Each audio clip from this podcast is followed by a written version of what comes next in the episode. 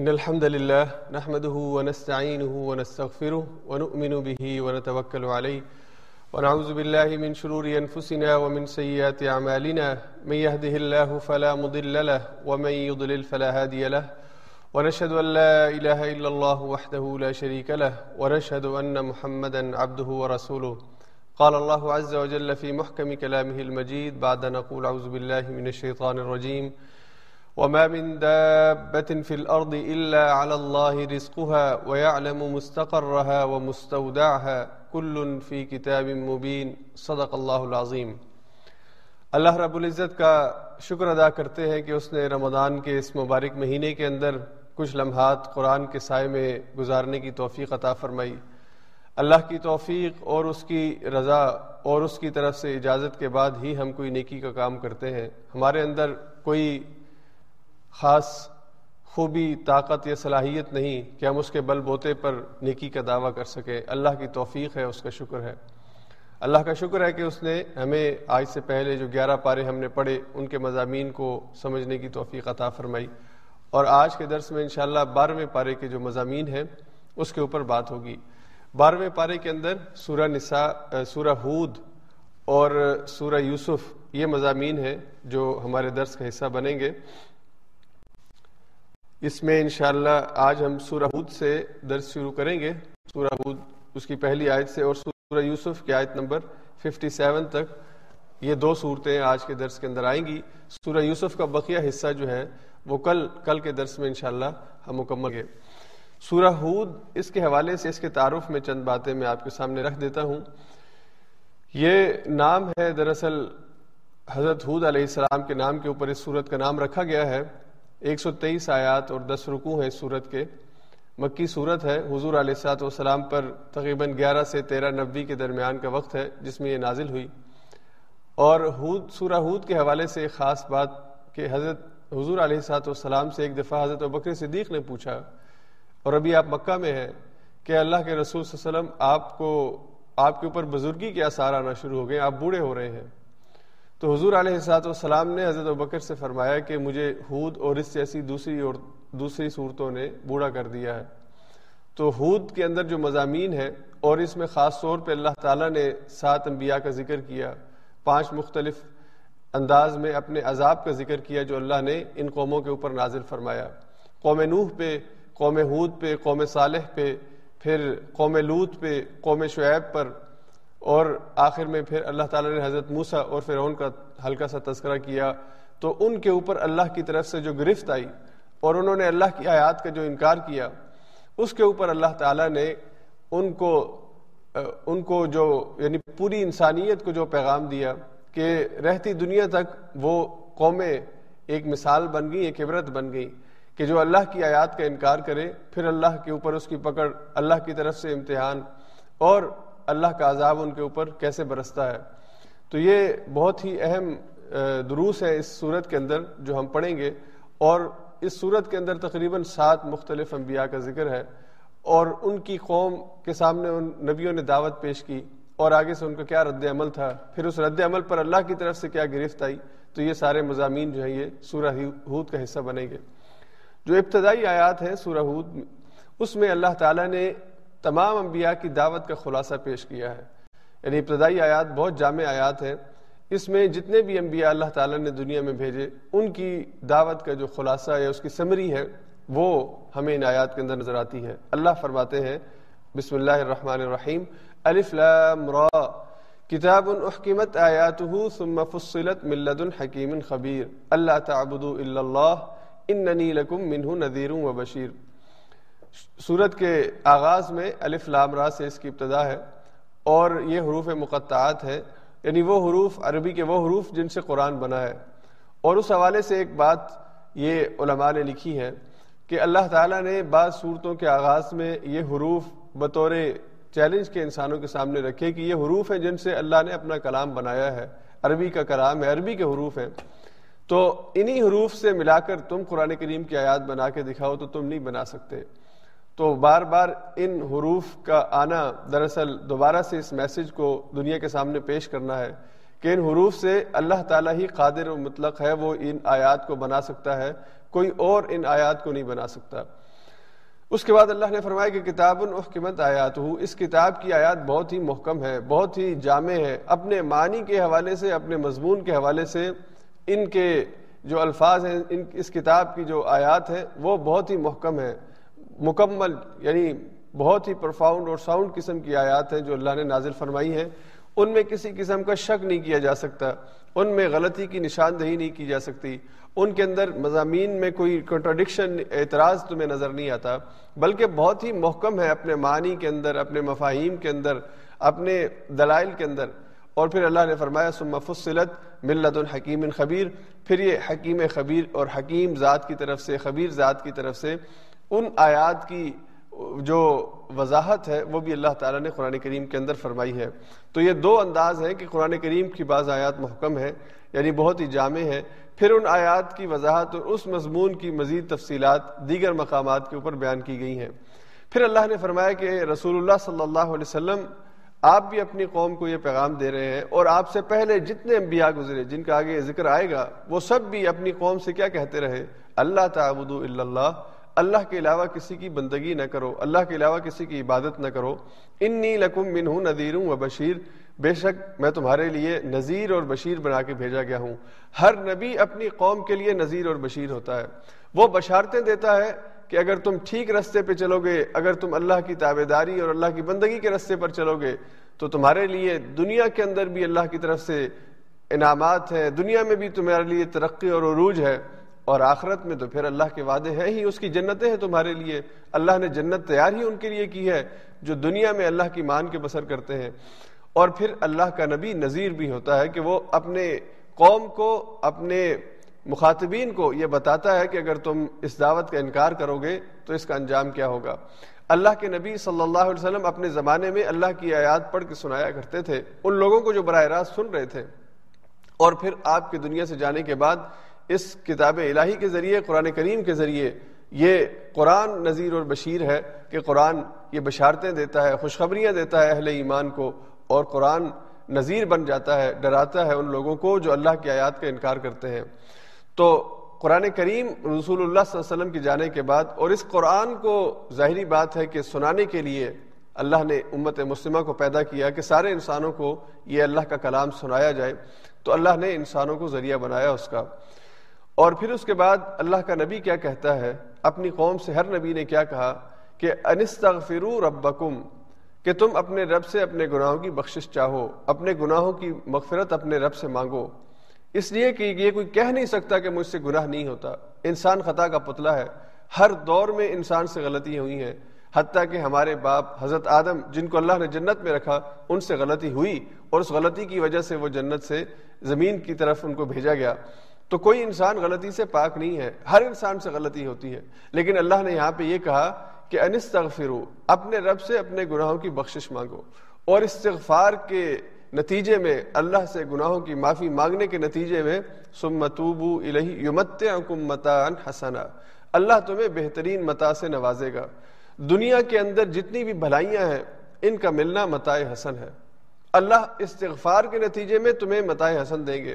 اور اس کی تفصیل آگے حضرت حود کے واقعے میں، اور پھر سورہ نوح میں اس کی تفصیلات ہیں کہ اگر تم استغفار کرو، اللہ سے اپنے گناہوں کی بخشش مانگو، تو اللہ تعالیٰ یرسل السماء علیکم مدرارا ویمددکم بیموال وبنین ویجعل لکم جنات وانہارا اللہ تمہارے لیے آسمان سے رزق کے دروازے کھول دے گا، یہ زمین تمہارے لیے خزانے اگلے گی۔ اور زمین اور آسمان سے برسنے والا یہ رزق اور یہ خزانے تمہیں مالا مال کر دیں گے، تمہاری آنکھوں کو ٹھنڈا کر دیں گے۔ تو دنیا کا مال بھی اگر تم کمانا چاہتے ہو، دنیا میں اچھا رزق تم حاصل کرنا چاہتے ہو اور دنیا کے اندر امن کی اور سکون کی زندگی بسر کرنا چاہتے ہو، تو استغفار کو لازم پکڑ لو۔ اس لیے صرف ایک انسان کہ جس سے گناہ سرزد ہو اور وہ گناہوں کی زندگی میں لوتھڑا ہوا ہو اور غلطیوں پہ غلطیاں کرتا ہو، وہ اللہ کے دربار میں آئے، معافی مانگے اللہ اس کو بھی نوازتے ہیں۔ لیکن جو جو جو بھی مسلمان اللہ کی فرما برداری میں زندگی بسر کر رہا ہو، اس سے بھی کچھ ایسی غلطیاں سرزد ہو جاتی ہیں کہ جن کے اوپر اس کو استغفار کرتے رہنا چاہیے۔ اور اگر انسان سے گناہ سرزد نہ بھی ہو، پھر بھی اس کو استغفار کرنا چاہیے۔ اس لیے کہ حضور علیہ سات والسلام نے یہ تعلیم دی ہے کہ حضور سے زیادہ کون اللہ کے قریب ہو سکتا ہے؟ حضور سے زیادہ اچھا اخلاق کس کا ہو سکتا ہے؟ حضور سے زیادہ نیک اور پاکیزہ انسان کون ہو سکتا ہے؟ لیکن حضور نے فرمایا، میں دن میں ستر بار استغفار کرتا ہوں اور بعض حدیث میں سو مرتبہ استغفار کرتا ہوں۔ تو جب رسول اللہ صلی اللہ علیہ وسلم اللہ سے استغفار کرتے ہیں، تو پھر میری اور آپ کی کیا حیثیت ہے کہ ہم اس سے بے نیاز ہو جائیں؟ اس لیے ہماری زیادہ ضرورت ہے کہ ہم استغفار کریں اس کے نتیجے میں اللہ ہمیں متائے حسن دے گا۔ یعنی نیک اولاد بھی متائے حسن ہے۔ اچھا رزق یا روزی یا جاب، یہ بھی متائے حسن ہے۔ اور دل کا اطمینان، یہ بھی متائے حسن ہے۔ اچھا گھر، یہ بھی متائے حسن ہے۔ اور دنیا کے اندر عزت کا ہونا، یہ بھی متائے حسن ہے۔ تو یہ جتنی بھی متائے حسن ہے، یہ ساری اللہ تعالیٰ تمہیں دیں گے۔ انستغفروا ربکم، اگر تم اپنے رب سے اپنے گناہوں کی بخشش مانگو گے۔ اور پھر اللہ تعالیٰ تمہیں ایک مدت تک یہاں پہ دنیا کے اندر چھوڑیں گے اور ویؤتک الذی فضل فضلہ اور اللہ تعالیٰ ہر جس کے حصے کے اندر جو اللہ نے فضل لکھا ہے وہ اس کو عطا کر دیں گے۔ جو اللہ نے تقسیم کی ہے، وہ اللہ تعالیٰ اس دنیا کے معاملے میں سب کے سامنے کریں گے۔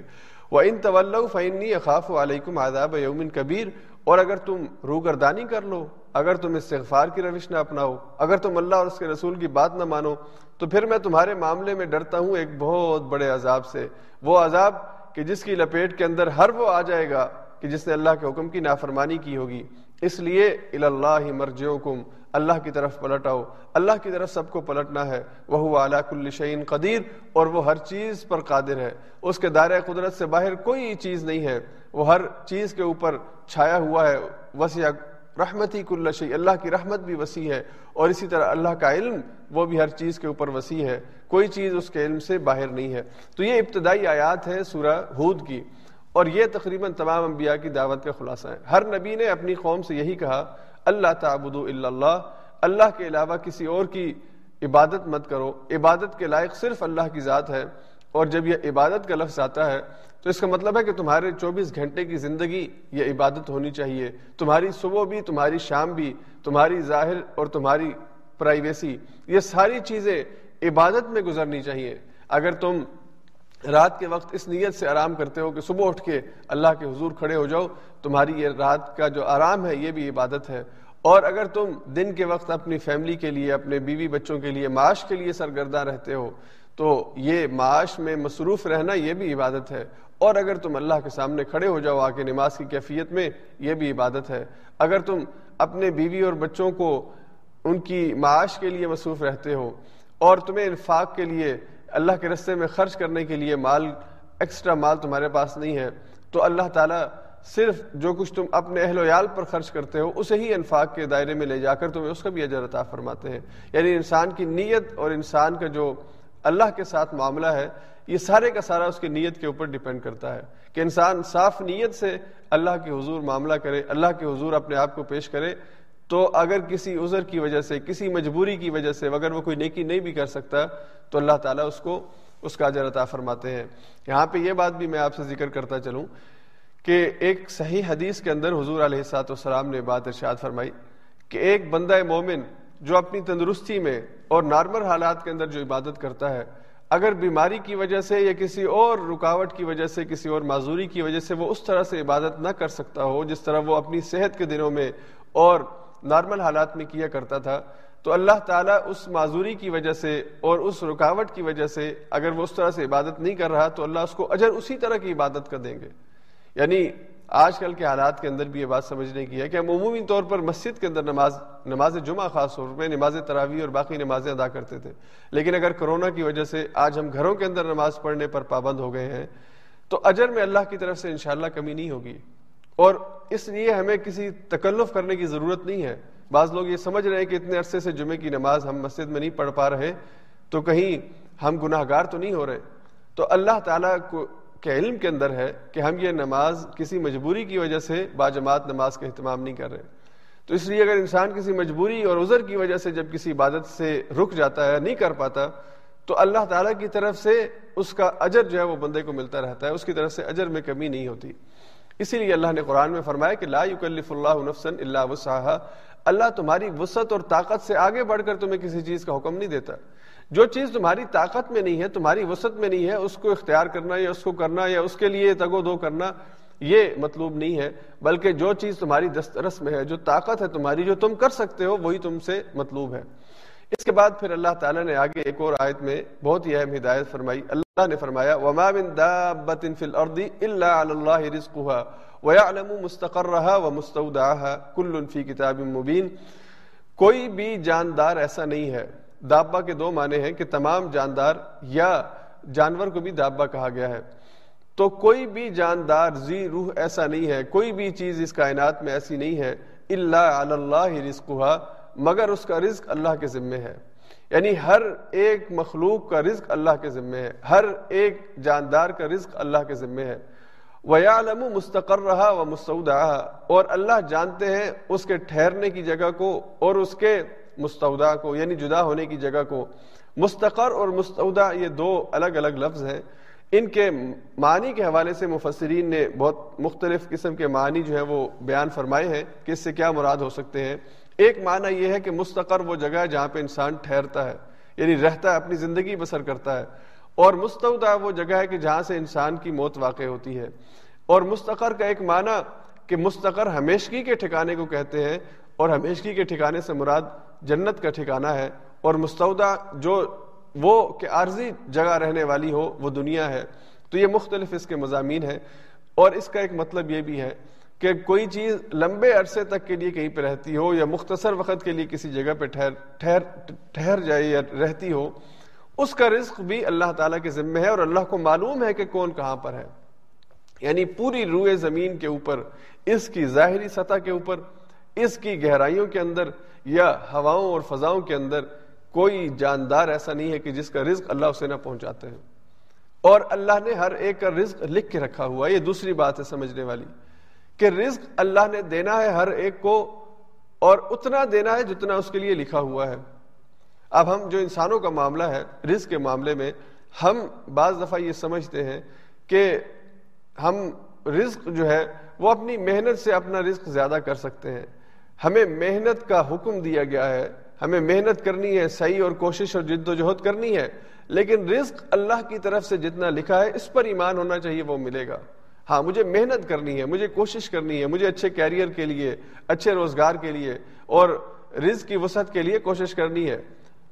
اگر میرے مقدر اور نصیب میں لکھا ہے تو مجھے ملے گا اور اللہ سے امید ہے کہ اللہ مجھے دے گا۔ لیکن اگر میرے مقدر میں وہ رزق نہیں ہے تو میں پھر اس کی تمنا اور خواہش نہیں کر سکتا، مجھے کرنی بھی نہیں چاہیے۔ اور نہ ہی وہ نہ ملنے پر پھر اللہ سے کوئی شکوہ کرنا چاہیے۔ بظاہر کچھ لوگ ایسی بات کر دیتے ہیں کہ جی بڑی محنت کرتے ہیں لیکن محنت کا پھل نہیں ملتا۔ تو ان کی محنت کا پھل ہے ہی اتنا جتنا ان کو مل رہا ہے۔ اللہ نے رزق اتنا ہی ان کا لکھا ہے۔ اس لیے صحیح اور کوشش ہمارے ذمے ہے۔ ملے گا وہ جو ہمارا مقدر ہے، جتنا اللہ نے ہمارے لیے لکھا ہوا ہے۔ اور اللہ نے فرمایا کل فی کتاب مبین۔ اللہ نے یہ بات اپنی کتاب مبین کے اندر واضح طور پر لکھی ہوئی ہے۔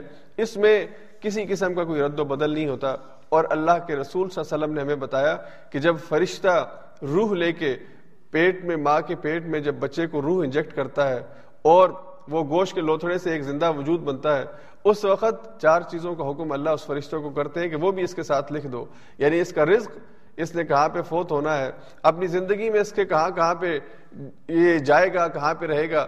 یہ ساری باتیں، اس کی تقدیر جس کو ہم کہتے ہیں، اس کی زندگی کا پورا ایک ریکارڈ اس وقت لکھ دیا جاتا ہے۔ اور پھر وہ بچہ پیدا ہوتا ہے تو وہ اسی کے مطابق آگے چلتا چلتا اپنے اختتام کو پہنچتا ہے۔ تو اللہ نے ہر بچے کے بارے میں، ہر ہر زی روح کے بارے میں، ہر ایک کے بارے میں اپنے پاس پورا ریکارڈ جو ہے وہ لکھا ہوا، محفوظ کر رکھا ہے۔ اس کے بعد پھر آگے اگلی آیات میں حضرت نوح علیہ السلام کا واقعہ شروع ہوتا ہے۔ یہ تقریباً تیسرے رکوع سے شروع ہو کے آگے پھر دو رکوع کے بعد حضرت حود کا اور پھر حضرت صالح کا اور پھر قوم لود کا اور قوم شعیب کا یہ ذکر آگے چلتا جائے گا۔ اب ان آیات کے اندر، بجائے کہ ہم ساری آیات پڑھیں، جو چند اہم اسباق ہیں، ان کی طرف میں چاہوں گا کہ ہم تھوڑا سا فوکس کریں، اپنی توجہ مرکوز کریں۔ سب سے پہلے تو حضرت نوح علیہ السلام کی دعوت ہے۔ اور اگین وہی دعوت کے جو رسول اللہ صلی اللہ علیہ وسلم نے اس صورت کے آغاز میں اپنی قوم کے سامنے بیان کی تھی، اللہ تعبد اللہ اللہ کے علاوہ کسی کی بندگی مت اختیار کرو۔ حضرت نوح اور حضرت آدم کے درمیان تقریباً مورخین نے لکھا ہے کہ دس پشتوں کا فاصلہ ہے۔ یعنی دس نسلیں ہیں، دس جنریشن ہیں حضرت نو اور حضرت آدم کے درمیان میں۔ اور حضرت آدم علیہ السلام کے بعد آنے والے نبیوں کے بارے میں کہا گیا کہ ان میں، ان کے بعد حضرت نوح نبی تھے اور بعض نے کہا کہ حضرت ادریس، حضرت نوح سے پہلے آئے تھے۔ تو اگر حضرت نوح علیہ السلام ہی مراد لیے جائیں تو حضرت آدم کے تقریباً دس جنریشن کے بعد حضرت نوح آئے۔ اور اس کی ضرورت اس وجہ سے تھی کہ حضرت آدم کے دنیا سے جانے کے بعد آہستہ آہستہ وقت گزرنے کے ساتھ ساتھ توحید کا جو کنسپٹ تھا، جس کے اوپر اللہ نے حضرت آدم کو اور ان کی ضروریت کو واضح انداز میں تعلیمات دی تھیں، وہ توحید کا کنسپٹ جو ہے، یہ شیطان نے انسانی ذہن کے اندر وسوسے پیدا کر کے شرک کی آمیزش کرنا شروع کی۔ اب ان کی قوم کے جو بڑے بڑے نیک لوگ ہوا کرتے تھے، انہوں نے ان لوگوں سے رہنمائی بھی حاصل کی، لیکن جب وہ دنیا سے چلے گئے، حضرت آدم کی اولاد میں سے جو لوگ تھے آگے چل کر تو بعد والوں نے پھر ان کی تصویریں یا ان کے مجسمے جو ہے وہ بنائے تاکہ ہم ان کو یاد رکھیں اور ان کی یاد سے ہمیں رہنمائی ملتی رہے۔ ان کو یاد کر کر کے اچھے عمل کرتے رہے۔ اور پھر اگلا درجہ، اگلا سٹیپ یہ آیا کہ انہی بتوں کو جن کو انہوں نے اپنے ہاتھوں سے تراشا تھا اور کسی کی یاد میں بنایا تھا انہی کو انہوں نے خدا سمجھنا شروع کر دیا اور ان سے مانگنا شروع کر دیا۔ یا خدا کے مقرب، یا خدا کے برگزیدہ اور خدا کے قریب بندہ شمار کرتے ہوئے بھی انہی کی عبادت شروع کر دی کہ ہم ان کی نسبت سے خدا تک پہنچیں گے۔ جیسے آج بھی ہمارے ہاں یہ گمراہ کن چیزیں موجود ہیں کہ لوگ کسی کو یہ سمجھتے ہیں کہ وہ اس کے خدا تک پہنچنے کا ذریعہ ہے۔ حالانکہ اللہ قرآن میں بار بار بڑے واضح انداز میں یہ تعلیم دیتا ہے کہ مجھے براہ راست پکارو، مجھ سے براہ راست مانگو۔ میں تمہارا رب ہوں، تمہاری بات سنتا ہوں، مجھے کسی واسطے کی ضرورت نہیں ہے۔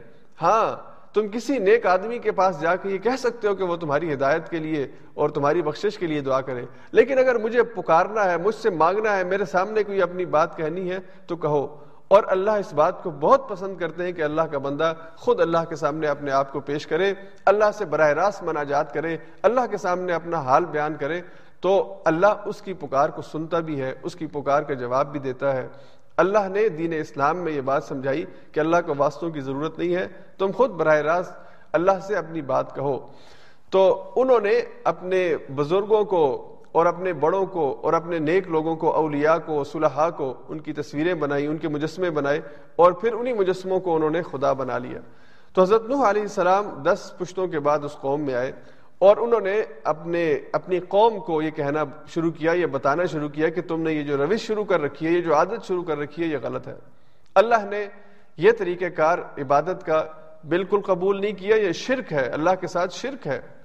اس کے ساتھ دوسرے خداؤں کو، اور ان خداؤں کا نام پھر سورہ نوح میں تفصیل کے ساتھ آئے گا کہ ودن سوان یغوسا یہ سارے نام جو ہے وہ اللہ نے وہاں پہ بیان فرمائے جو انہوں نے، اور کہا جاتا ہے تاریخ کے اندر کہ ان کے بزرگ تھے دراصل، ان کے نیک، ان، اس قوم کے نیک لوگ تھے۔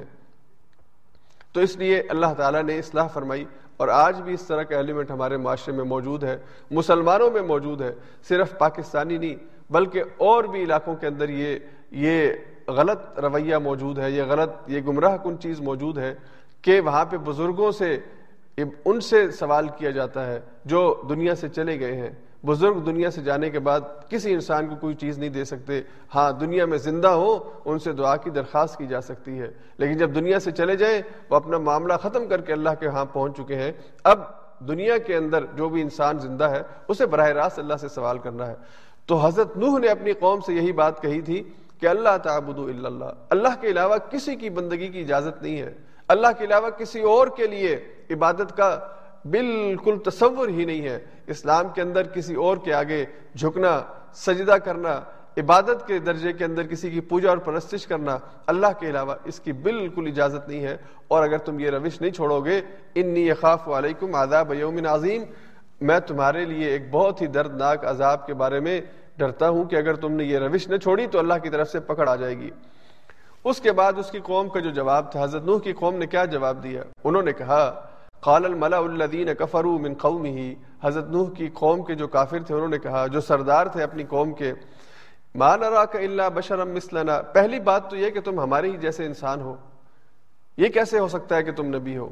تم ہماری ہی طرح کے انسان ہو۔ نبی ہوتا، کوئی فرشتہ ہوتا، نبی ہوتا، اس کے پاس کوئی بہت بڑی سلطنت ہوتی۔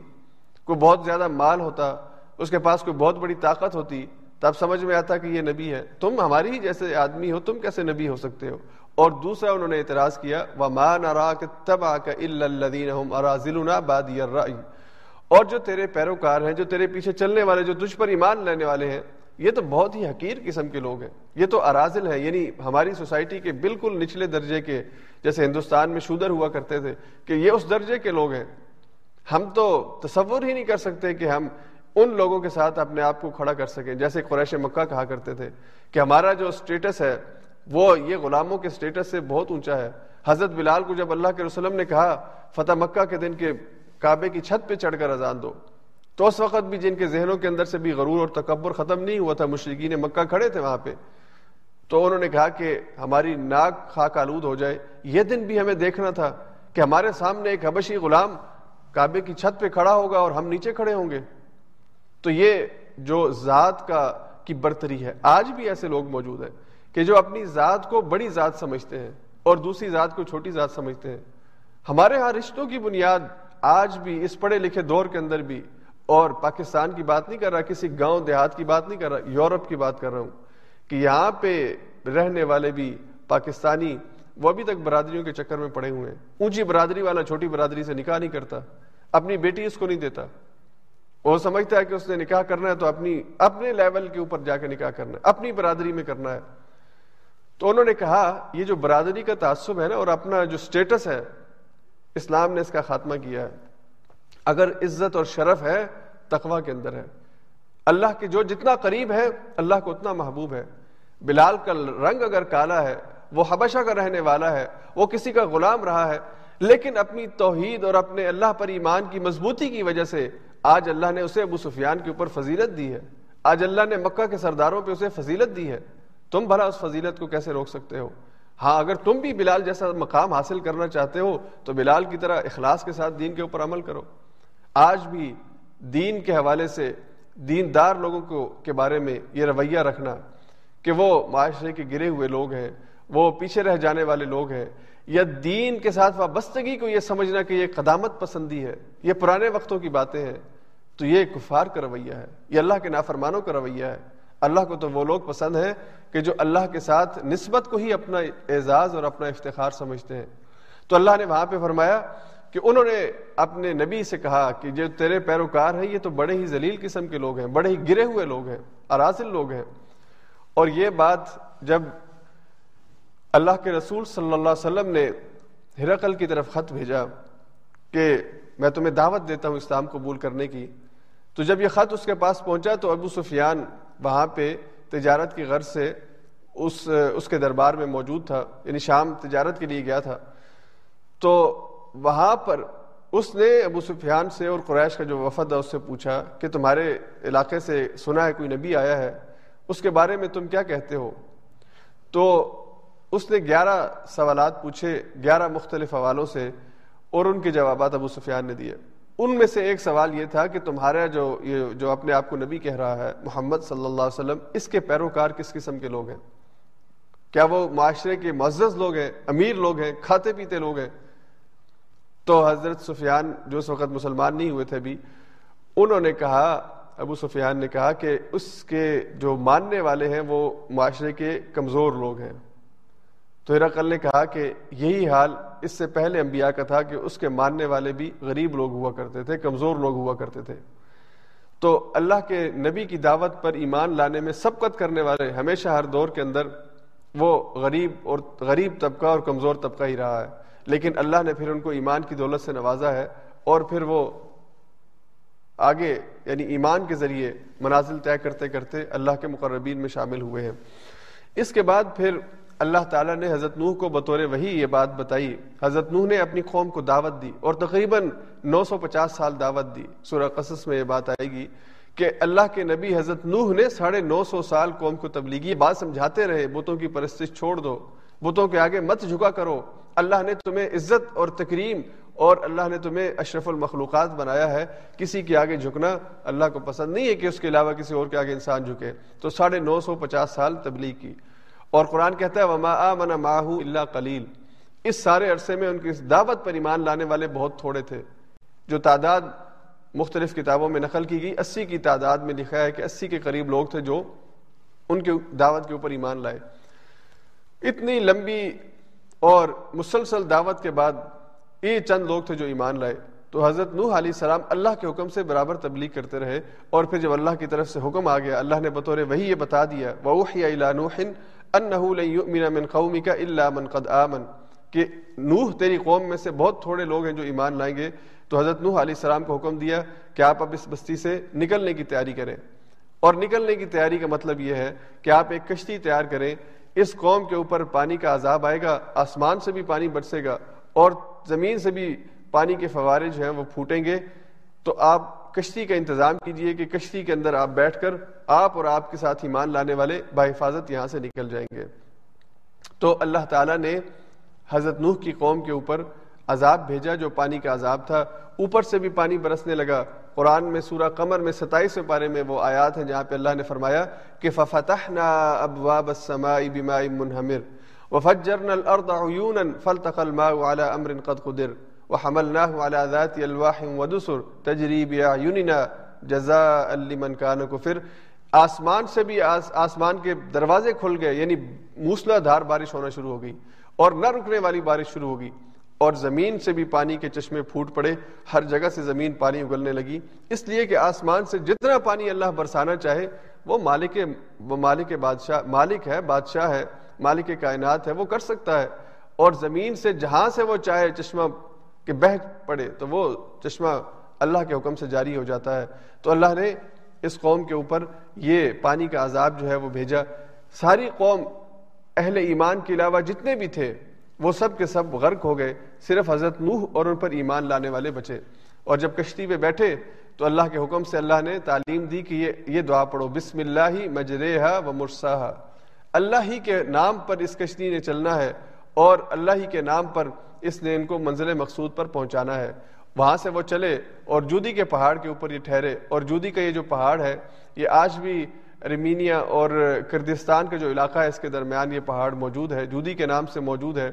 اور اس کے اوپر اس کشتی کے آثار جو ہے وہ بھی محسوس کیے جا سکتے ہیں جو اس جگہ پہ آگے رکی تھی۔ وسط وط الجودی تو اللہ تعالیٰ نے حضرت نوح سے کہا کہ آپ اہل ایمان کو لے کر کشتی پر سوار ہو جائیں اور یہ دعا پڑھتے ہوئے آپ یہاں سے نکلیں۔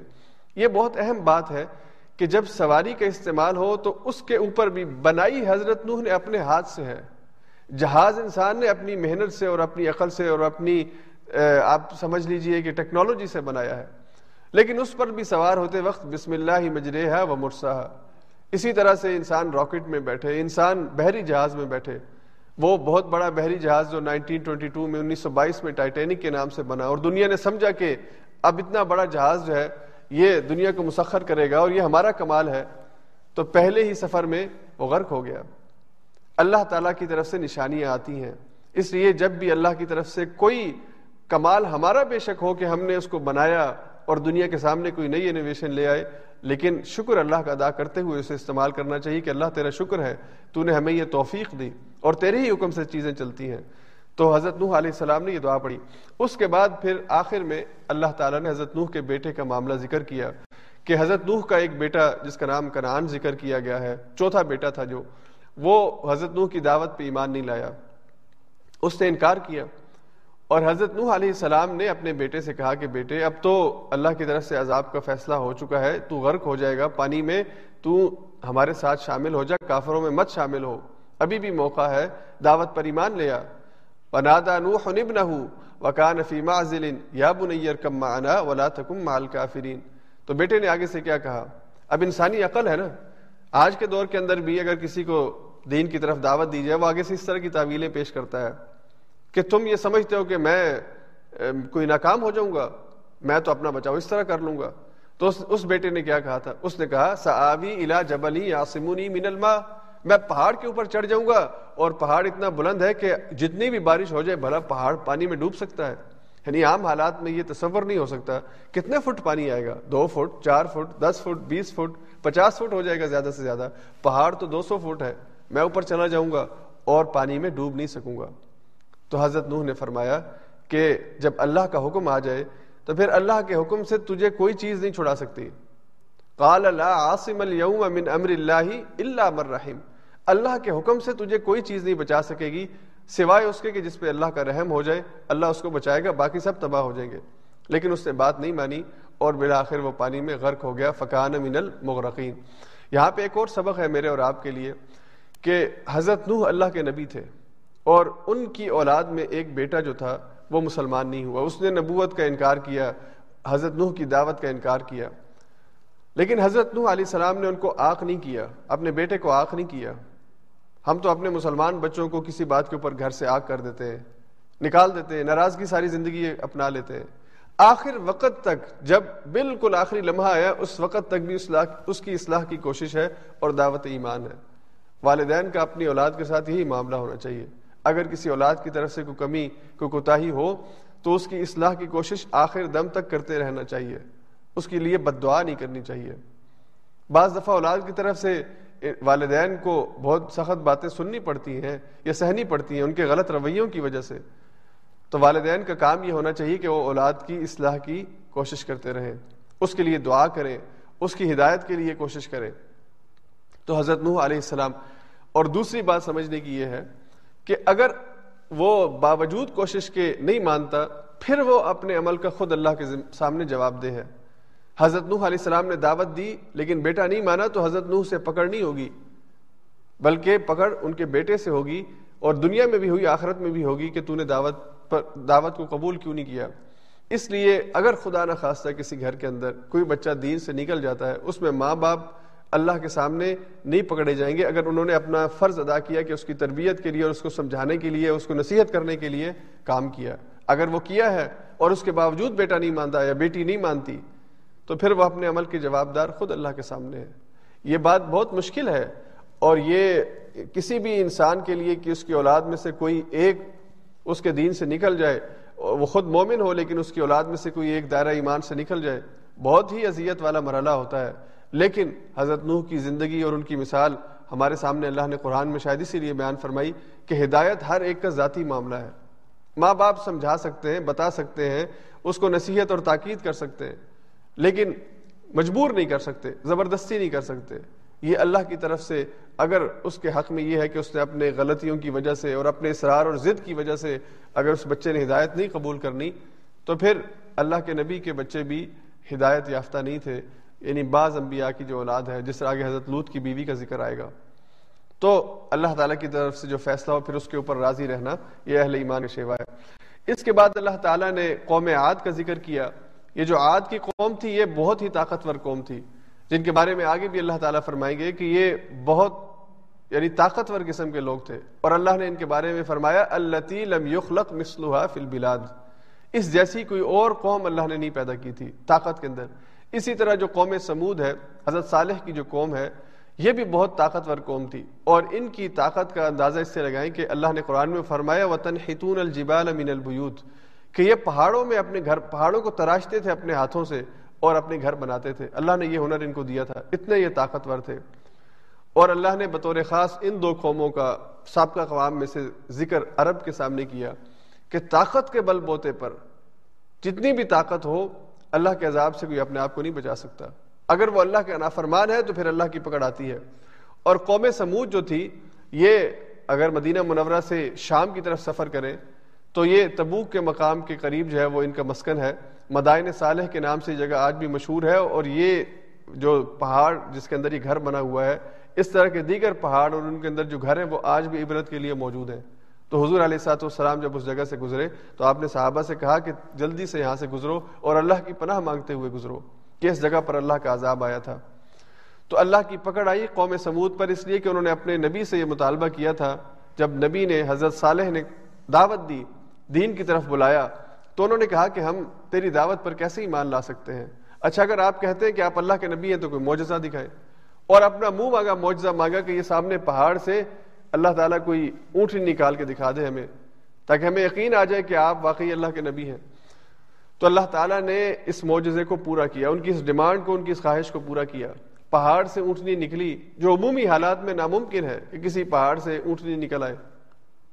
اور اونٹنی کے بارے میں پھر اللہ کے نبی نے کہا کہ اب اللہ نے تمہاری جو تمہاری تمہارا مطالبہ ہے، جو معجزے کا جو تمہارا مطالبہ تھا، وہ پورا کر دیا ہے۔ اب دیکھو، اس اونٹنی سے تعرض مت کرنا۔ یہ اللہ کی طرف سے بھیجی ہوئی اونٹنی ہے ناقت اللہ ہے۔ اس لیے اب اس سے تعرض مت کرنا۔ لیکن ان بدبختوں نے اس اونٹنی کو بھی قتل کیا، جس کے تین دن کے بعد پھر اللہ تعالیٰ کی طرف سے عذاب آیا۔ ایک بہت زور کی آواز نے ان کے کان پھاڑ ڈالے، ان کے سینے پھاڑ ڈالے اور وہ قوم جو ہے وہ مردہ ہوئی۔ تو اس کا ذکر اللہ تعالیٰ نے اس صورت میں کیا اور مشرقین مکہ کو اس وقت اور آج کی دنیا کے سپر پاورز کو اور آج کی دنیا کے بڑے بڑے طاقتوروں کو یہ پیغام دیا کہ اگر اللہ کی نافرمانی کرو گے تو اللہ کی پکڑ کسی بھی وقت کسی قوم کے اوپر آ سکتی ہے۔ اللہ کے لیے یہ کوئی مشکل نہیں ہے۔ اگر طاقت اللہ نے دی ہے، اسے اللہ کی نعمت سمجھ کے ٹھیک طریقے سے استعمال کرو۔ اگر شیطان کے رستے پر چلو گے، خدا کے بندوں پر ظلم کرو گے، تو پھر خدا کی طرف سے پکڑ آئے گی۔ اس کے بعد آگے اللہ تعالیٰ نے حضرت لوت علیہ السلام اور ان کی قوم کا ذکر کیا۔ حضرت لوت یہ حضرت ابراہیم کے چچا زاد تھے کزن تھے۔ اور حضرت ابراہیم جن کا ایک مسکن جو تھا وہ فلسطین تھا۔ اور دوسرا مسکن حضرت اسماعیل کے ساتھ مدینہ، مکہ مکرمہ تھا۔ تو یہ جو تھے حضرت لوت علیہ السلام، یہ حضرت ابراہیم سے عراق سے دوسرے مقام اور کے مقام کے اوپر جو تھے، وہاں سے یعنی فاصلے کے اوپر حضرت لوت کی قوم بستی تھی۔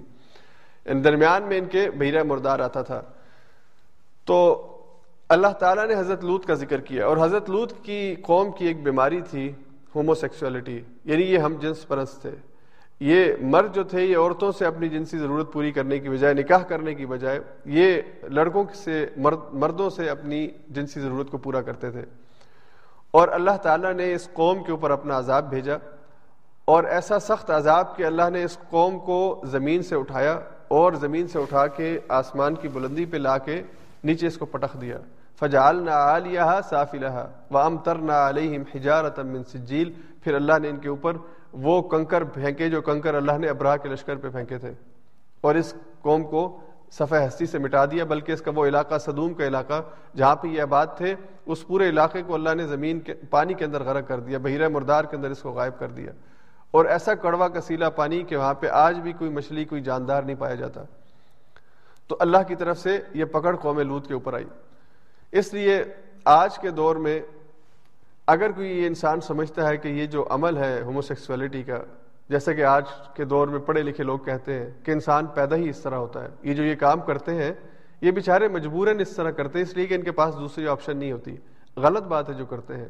اگر اللہ ایسے لوگوں کو پیدا خود کرتا ہے کہ ان کے اندر صرف یہی صلاحیت ہوتی ہے، تو پھر اللہ ایسے لوگوں پر اپنا عذاب کیوں بھیجتا ہے؟ پھر تو اللہ ظالم ہوگا۔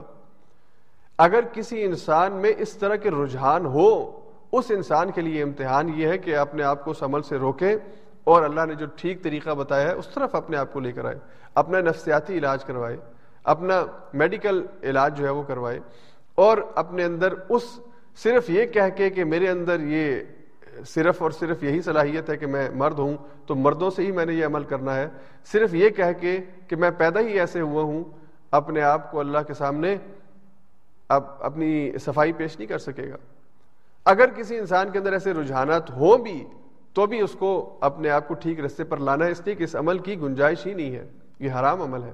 اللہ کی طرف سے اس کی اجازت ہی نہیں ہے۔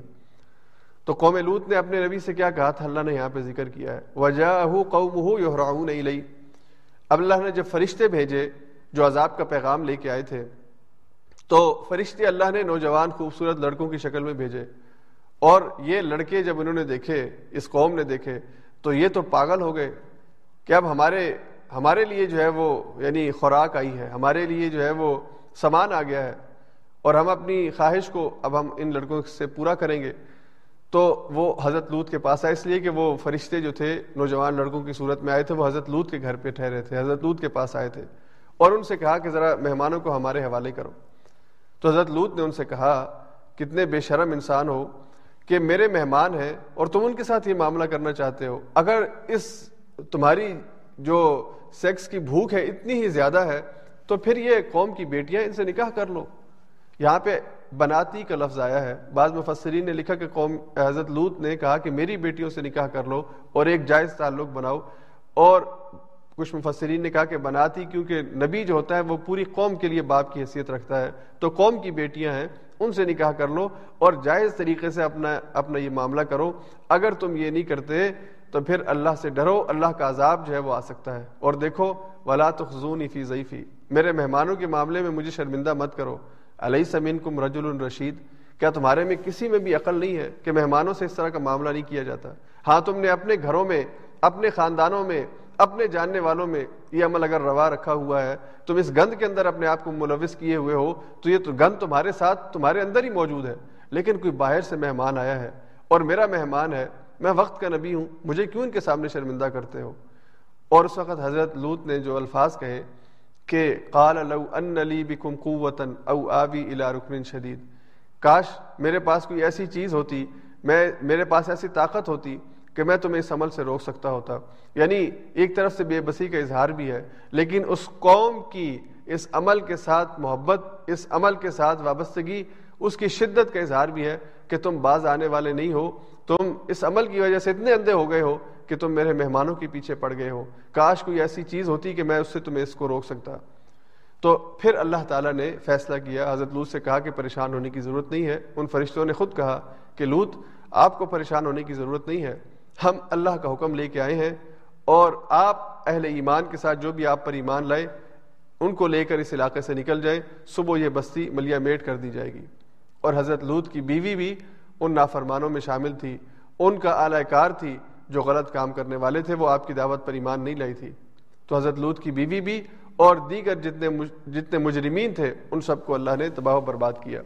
پھر اس کے بعد اللہ تعالیٰ نے قوم شعیب کا ذکر کیا۔ قوم شعیب کی جو بیماری تھی کہ یہ تجارت کے اندر ملاوٹ کیا کرتے تھے، ان کا تول ٹھیک نہیں ہوتا تھا۔ لیتے زیادہ تھے، دیتے کم تھے۔ جو آج ہماری مسلمان قوم کا شعار بنا ہوا ہے کہ ہم لیتے ہیں تو حریص ہوتے ہیں کہ زیادہ لیں، اور جب دیتے ہیں تو ہمارے بازار کے اندر جو ناپ والے تول ہیں، وہ پورے نہیں ہوتے۔ کپڑا ناپنا ہے تو ناپنے کے لیے گز اور میٹر اصل مقدار سے کم ہے۔ اگر وزن کرنا ہے، وزن کا وٹا جو ہے، وہ کم ہے، کم وزن کا ہے کہ ہم کم چیز دیں۔ لکھا ایک کلو ہے، پانچ کلو ہے، لیکن اصل وزن سے کم چیز ہے۔ تو یہ بیماری جو تھی، یہ قوم شعیب کی تھی۔ تجارت کے معاملات میں انہوں نے ملاوٹ کی تھی۔ تو جب وقت کا نبی آیا اور اس نے کہا کہ اپنے معاملات کو ٹھیک کرو تو انہوں نے کیا کہا؟ انہوں نے کہا، یا شعیب وسلات کا تمر کا نتر کا مایاب والنا ما نشا کیا تیری نماز تجھے یہ حکم دیتی ہے، یہ سکھاتی ہے کہ ہم وہ کام چھوڑ دیں جس پر ہم نے اپنے آبا و اجداد کو پایا ہے اور ہم اپنے مال کے اندر اضافہ چھوڑ دیں جس طرح کہ ہم چاہتے ہیں؟ یعنی اپنے مال کو بڑھانے کے لیے جو طریقہ ہم نے سوچا ہوا ہے، جو ملاوٹ کا اور دھوکے کا اور خیانت کا طریقہ ہم نے اڈاپٹ کیا ہوا ہے، وہ ہم چھوڑ دیں۔ تو یہ کیا تیرا دین اور تیری نماز تجھے یہ حکم دیتی ہے؟ یعنی انہوں نے حضرت شعیب علیہ السلام پر ایک طرح سے استحضاء کیا، ان کا مذاق اڑایا اور کہا کہ اگر تیری نماز تجھے یہ حکم دیتی ہے تو پھر تو تو اور تو جان اور تیری نماز جان ہمارے معاملے میں دخل اندازی کرنے کی کوشش مت کرو۔ اب یہاں پہ دو باتیں سمجھ لیجیے۔ پہلی بات یہ کہ معاملات میں اور خاص طور پہ تجارتی معاملات میں لین دین میں اس کی جتنی بھی صورتیں ہیں، اس میں بھی اللہ کا حکم جو ہے وہ نافذ ہوتا ہے۔ کوئی تاجر یہ نہیں کہہ سکتا کہ مارکیٹ میں ایسا چلتا ہے، اس لیے میں ایسا کر رہا ہوں۔ مارکیٹ میں وزن کے جو پیمانے ہیں، اس کے اندر ملاوٹ ہے، اس لیے میں بھی ایسا ہی کروں گا۔ مارکیٹ کے اندر رشوت کے ذریعے کام چلتا ہے، اس لیے میں بھی رشوت دوں گا۔ مارکیٹ کے اندر جھوٹ بولنا پڑتا ہے، اس لیے میں بھی جھوٹ بولوں گا۔ اگر یہ روش کوئی اپنائے گا، تو پھر وہ قوم شعیب کے عمل کے اوپر، اس رویے کے اوپر اپنے آپ کو لے جائے گا۔ اور اللہ نے اپنے نبی کو ان رویوں کی اصلاح کے لیے، تجارتی معاملات کی اصلاح کے لیے بھیجا ہے۔ معاملات کی اصلاح کے لیے بھیجا ہے۔ اس کا مطلب یہ ہے کہ دین صرف عبادات کا نام نہیں ہے، دین معاملات کا نام بھی ہے۔ دین صرف مسجد میں یا گھر پہ پانچ وقتی نماز پڑھنے کا نام نہیں ہے اور روزے اور حج کا نام نہیں ہے۔ یہ دین کے اندر عبادات بھی ہیں، لیکن دین کا بہت اہم حصہ معاملات ہے اگر کوئی قوم پانچ وقت کی نماز پڑھتی ہو، رمضان کے روزے رکھتی ہو، اللہ کے رستے میں بے بھا خرچ کرتی ہو، لیکن اس کے بازاری معاملات ٹھیک نہ ہو کہ بازار میں تجارت کے جو معاملات ہیں وہ خراب ہوں۔ وہاں پہ دکھا کے کچھ اور، دکھایا کچھ اور جاتا ہو، دیا کچھ اور جاتا ہو۔ اصل اور نقل ان کے اندر فرق کرنا مشکل ہو جائے۔ نقل کو اصل بنا کے پیش کیا جاتا ہو۔ اور سونا اصل بیچنے کی بجائے اس میں کھوٹ اتنی زیادہ ہو کہ وہ اصل کہیں غائب ہی ہو جائے اس کے اندر۔ دودھ اصل دینے کی بجائے اس کے اندر پانی اتنا ملا دیا جائے، بلکہ دودھ اصل میں، دودھ اصلیت اس کی دودھ نہ ہو، بلکہ کچھ کیمیکلز کو دودھ کی صورت میں پیش کر دیا جائے۔ یعنی یہ رویے آج ہماری مارکیٹ کے اندر موجود ہیں۔ یہ چیزیں ہماری مارکیٹ کے اندر موجود ہیں۔ اینٹیں پیس کر جو ہے وہ یہ مسلمان قوم اس سے مرچیں بنا کے بیچتی رہی ہے۔ یہ گوشت جو دکانوں میں بکتا ہے، تو جانور کا گوشت جسے اللہ نے کہا کہ وہ تمہاری طرف سے حلال ہے، اللہ کی نعمت ہے، اس میں دھوکہ اختیار کیا۔ گدے اور کتے ذبح کر کے بیچے گئے ہیں۔ تو یہ یہ جو معاملات کے اندر خرابی ہے، اس کی اصلاح کے لیے اللہ نے اپنا نبی بھیجا ہے کہ اپنے معاملات کو ٹھیک کرو، اپنے لین دین کو ٹھیک کرو۔ اگر لین دین ٹھیک کرو گے زبان میں صداقت اور سچائی پیدا کرو گے تو پھر اللہ کی رحمتیں آئیں گی۔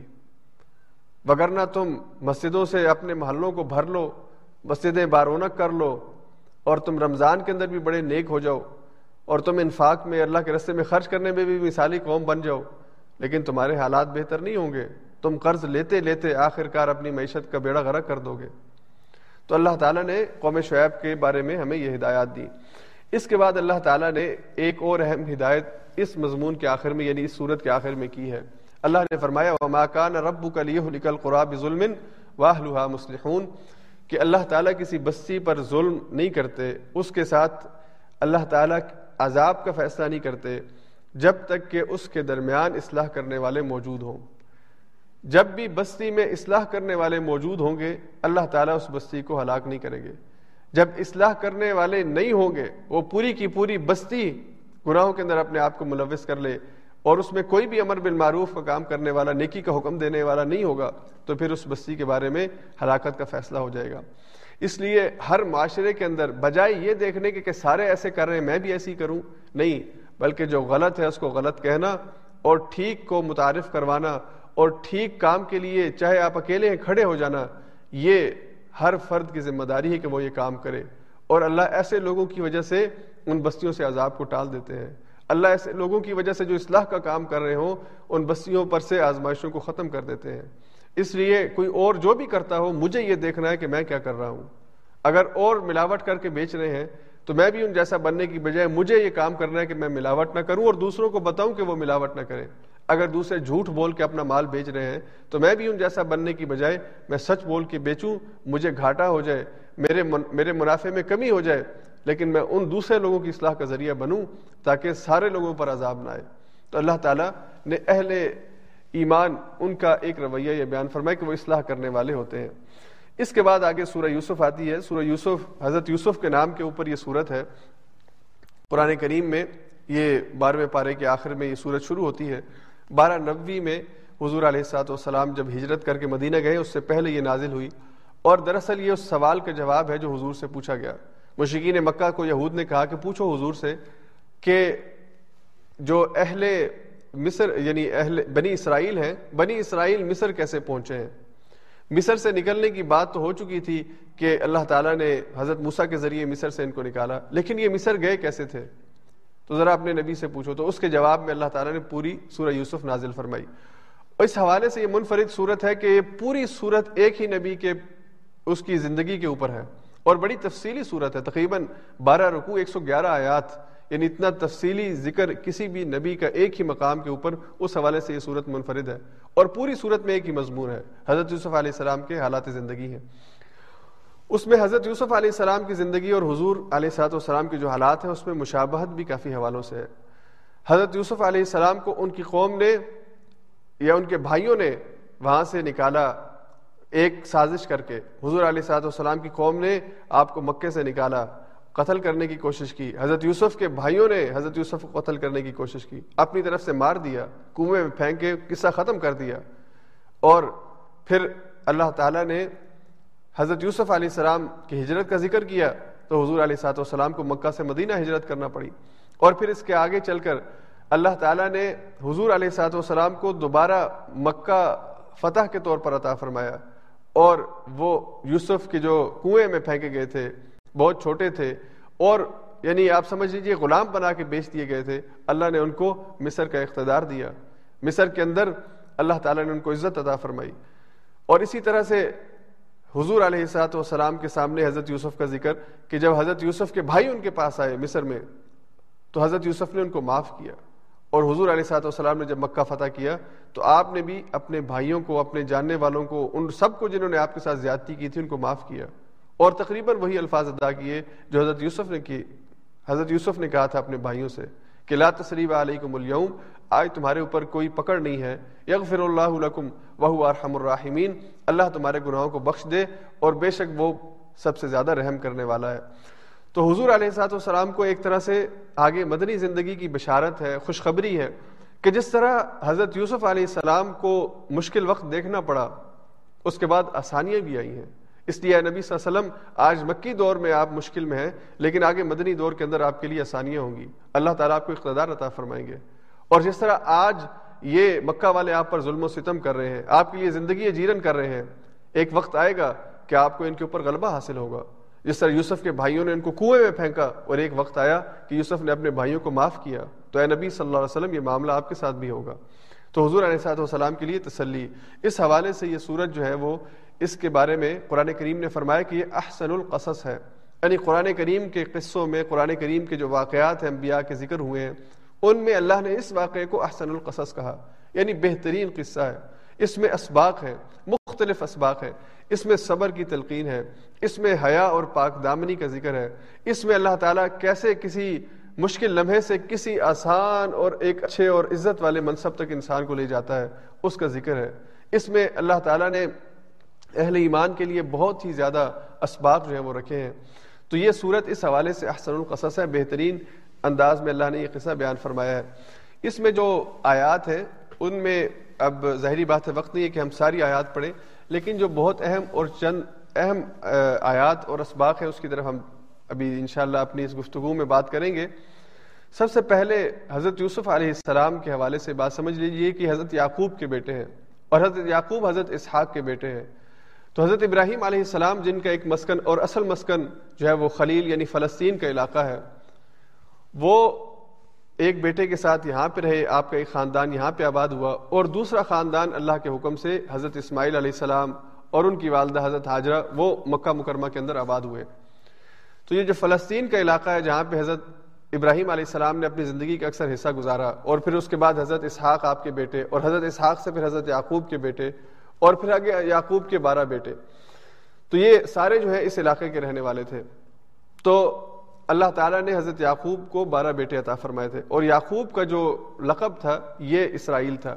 اب اسرائیل کا لفظی معنی جو ہے، عبرانی زبان کے اندر یہ عبداللہ ہے، اللہ کا بندہ ہے۔ اب اس معنی کے اندر بھی یہود نے جو غلط آمیزش کی، اس سے آپ ان کی ذہنیت کا اندازہ لگا سکتے ہیں کہ ایک قوم کس حد تک اپنے نبی کے بارے میں ایسے غلط عقائد اور تصورات رکھتی ہے۔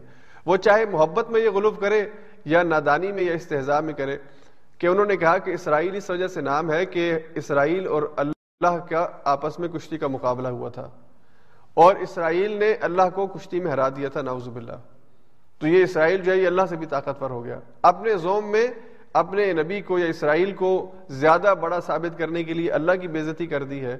جیسے ہمارے ہاں بعض لوگ نادانی میں رسول اللہ صلی اللہ علیہ وسلم کا مرتبہ بیان کرتے کرتے ان کو اللہ سے آگے لے جاتے ہیں۔ یہ بہت ہی خطرناک مقام ہے، بلکہ یہ شرک ہے، یہ کفر ہے کہ انسان اللہ کے نبی کو، اللہ کی مخلوق کو اللہ سے آگے کسی درجے میں لے جائے۔ اللہ سے کوئی بھی، کسی بھی حوالے سے کوئی بھی مخلوق، چاہے وہ کتنا ہی برگزیدہ نبی ہے، وہ آگے نہیں ہے، وہ مخلوق ہے۔ خالق اور مخلوق کو کیا موازنہ ہو سکتا ہے؟ کوئی موازنہ نہیں ہے۔ تو اس لیے انہوں نے اس معنی میں یہ رکھا کہ اسرائیل کا مطلب ہے کہ جس نے اللہ کو بچھاڑا ہو۔ حالانکہ اسرائیل کا صحیح معنی ہے کہ وہ اللہ کا بندہ، یعقوب اللہ کے بندے تھے۔ تو حضرت یوسف، حضرت یعقوب کے بیٹے ہیں۔ اللہ تعالیٰ نے حضرت یعقوب کو بارہ بیٹے عطا فرمائے۔ ان میں بارہ بیٹوں میں دو جو تھے، یوسف اور بنیامین، یہ ایک بیوی سے، اور باقی دس بھائی جو تھے، یہ ایک بیوی سے تھے۔ اب حضرت یوسف جو تھے، یہ چھوٹے تھے۔ اور ان کے ساتھ اللہ تعالیٰ کا ایک معاملہ ہوتا ہے کہ والدین کے دل میں کسی بچے کے ساتھ ایک تھوڑا سا زیادہ لگاؤ ہوتا ہے۔ لیکن والدین کو پھر بھی یہی حکم دیا گیا ہے کہ وہ اپنی اولاد کے ساتھ ایک ہی جیسا برتاؤ کرے قلبی رجحان کو، قلبی میلان کو اس کے اوپر انسان کا اختیار نہیں ہوتا۔ آپ کے چار بچے ہیں یا چھ ہیں یا آٹھ ہیں یا دو ہیں، کسی ایک کی طرف اس کی عادات کی وجہ سے، اس کے خصائص کی وجہ سے آپ کو اس سے زیادہ محبت ہوتی ہے، آپ کو اچھا اور پیارا لگتا ہے۔ تو حضرت یوسف علیہ السلام کے ساتھ جو اٹیچمنٹ تھی، حضرت خوب کی، اس کے اوپر بھائیوں کو بہت ہی تکلیف تھی اور وہ اس پر حسد کرتے تھے۔ ان کو اچھا نہیں لگتا تھا کہ یوسف علیہ السلام کے ساتھ باپ جو ہے وہ ہم سے زیادہ محبت کرے۔ تو حضرت یوسف علیہ السلام کو ایک خواب آیا اور انہوں نے اپنے والد کو یہ خواب سنایا۔ کیا خواب تھا؟ یا ابت یا میرے ابا، انی رائی تو احد عشرہ کو کبا میں نے گیارہ ستارے دیکھے ہیں۔ وشم سوال قمرا اور میں نے سورج کو دیکھا اور چاند کو دیکھا۔ یہ کوئی غیر معمولی بات نہیں ہے۔ خواب میں چاند نظر آ سکتا ہے، سورج نظر آ سکتا ہے، ستارے نظر آ سکتے ہیں۔ لیکن اصل اگلی بات ہے جو بہت ہی غیر معمولی تھی رائی تو ہم لی ساجدین۔ میں نے ان سب کو دیکھا کہ وہ مجھے سجدہ کر رہے ہیں۔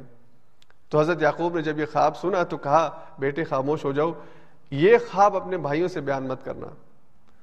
اگر تم یہ خواب اپنے بھائیوں سے بیان کرو گے تو ان کے دل کے اندر تمہارے لیے حسد پیدا ہوگا۔ اور وہ تمہارے بارے میں مزید کوئی ایسی خفیہ سازش پلاننگ کریں گے جس سے تمہیں نقصان ہو سکتا ہے۔ اس لیے اپنے بھائیوں سے ایسی بات مت کرو۔ اس لیے کہ حضرت یعقوب اللہ کے نبی تھے اور اللہ کے نبی ہونے کی حیثیت سے ان کو اس خواب کی تعبیر اور اس خواب کے معنی کے حوالے سے اللہ تعالیٰ کی طرف سے علم دیا گیا ہوگا۔ اور پھر ان کو پتا تھا کہ بھائیوں کے اندر کیونکہ حسد پہلے سے موجود ہے، اس لیے حضرت یوسف اگر اپنا یہ خواب ان کے سامنے بیان کرتے ہیں تو یہ بھائیوں کے لیے مزید دشمنی کا ذریعہ بنے گا۔ وہ خوش نہیں ہوں گے اس بات سے کہ ہمارا بھائی ہمارے لیے عزت کا ذریعہ بنے گا یا اس کو اللہ کوئی بڑا مقام دے گا، بلکہ ان کے اندر حسد پیدا ہوگا کہ یہ کیوں، ہم کیوں نہیں۔ یہاں پہ ایک اور بات سمجھنے کی ہے کہ اچھا خواب اگر کسی کو آئے، وہ خواب بھی دوسرے سے نہیں بیان کرنا چاہیے۔ خوابوں میں ویسے عمومی طور پر خواب اسی سے بیان کرنے چاہیے جو خوابوں کی تعبیر بتا سکتا ہو۔ لیکن ہر ایک آدمی سے اپنے خواب بیان کرنا اور خاص طور پہ اچھے خواب بھی بیان کرنا، اس سے حسد کا ایک جذبہ جو ہے وہ پیدا ہوتا ہے۔ تو اس سے منع کیا گیا ہے۔ تو حضرت یعقوب نے اپنے بیٹے حضرت یوسف کو منع کیا کہ ایسا مت کرو۔ اور پھر حضرت یعقوب نے کہا، جو بہت ہی اہم ہدایت کی کہ دیکھو، ان شیطان انسانی ادب مبین۔ شیطان انسان کا کھلا دشمن ہے۔ یہ ٹھیک بات کو بھی غلط انداز میں انسان کے ذہن میں پیدا کر دیتا ہے۔ تمہارے بھائیوں کے دل میں جو حسد کے جذبات پیدا ہوئے ہیں وہ اسی وجہ سے تو ہوئے کہ شیطان نے ان کو بہکا دیا ہے، ان کو ایک سمت میں ڈال دیا ہے، اور وہ اب تمہارے بارے میں ہمیشہ نیگیٹو ہی سوچتے ہیں۔ تو حضرت یوسف علیہ السلام کی والد کے ساتھ جو محبت تھی اور والد کے ساتھ جو معاملہ تھا، اس کو دیکھتے ہوئے بھائیوں نے فیصلہ کر لیا کہ یوسف کا معاملہ ختم کر دیا جائے۔ تو انہوں نے مشاورت کی۔ جس طرح حضور علیہ السلاط والسلام کے حوالے سے اہل مکہ نے مشاورت کی کہ اس کو ختم کیا جائے اس معاملے کو، تو ان بھائیوں نے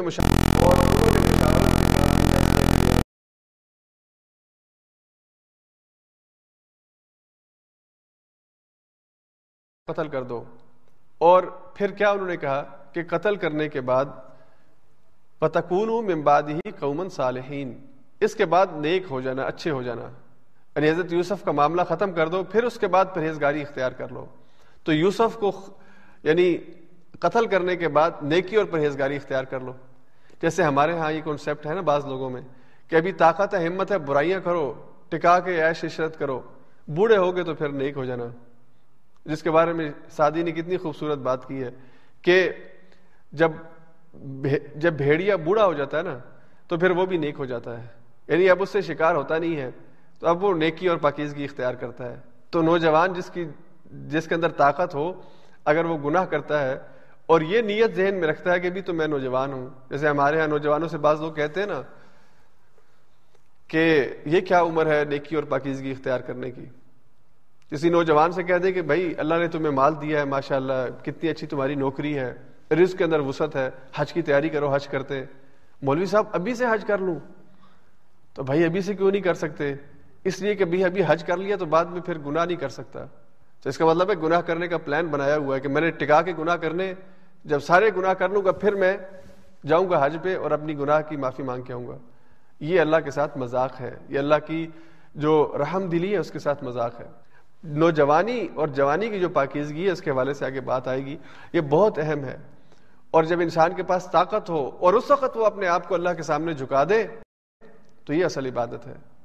ہمارے ہاں یہ بڑا المیہ ہے کہ ہماری مساجد میں اکثریت سفید داڑھی والے ہوتے ہیں۔ نوجوان کہاں جاتے ہیں؟ کیا نوجوان سوسائٹی میں نہیں رہتے؟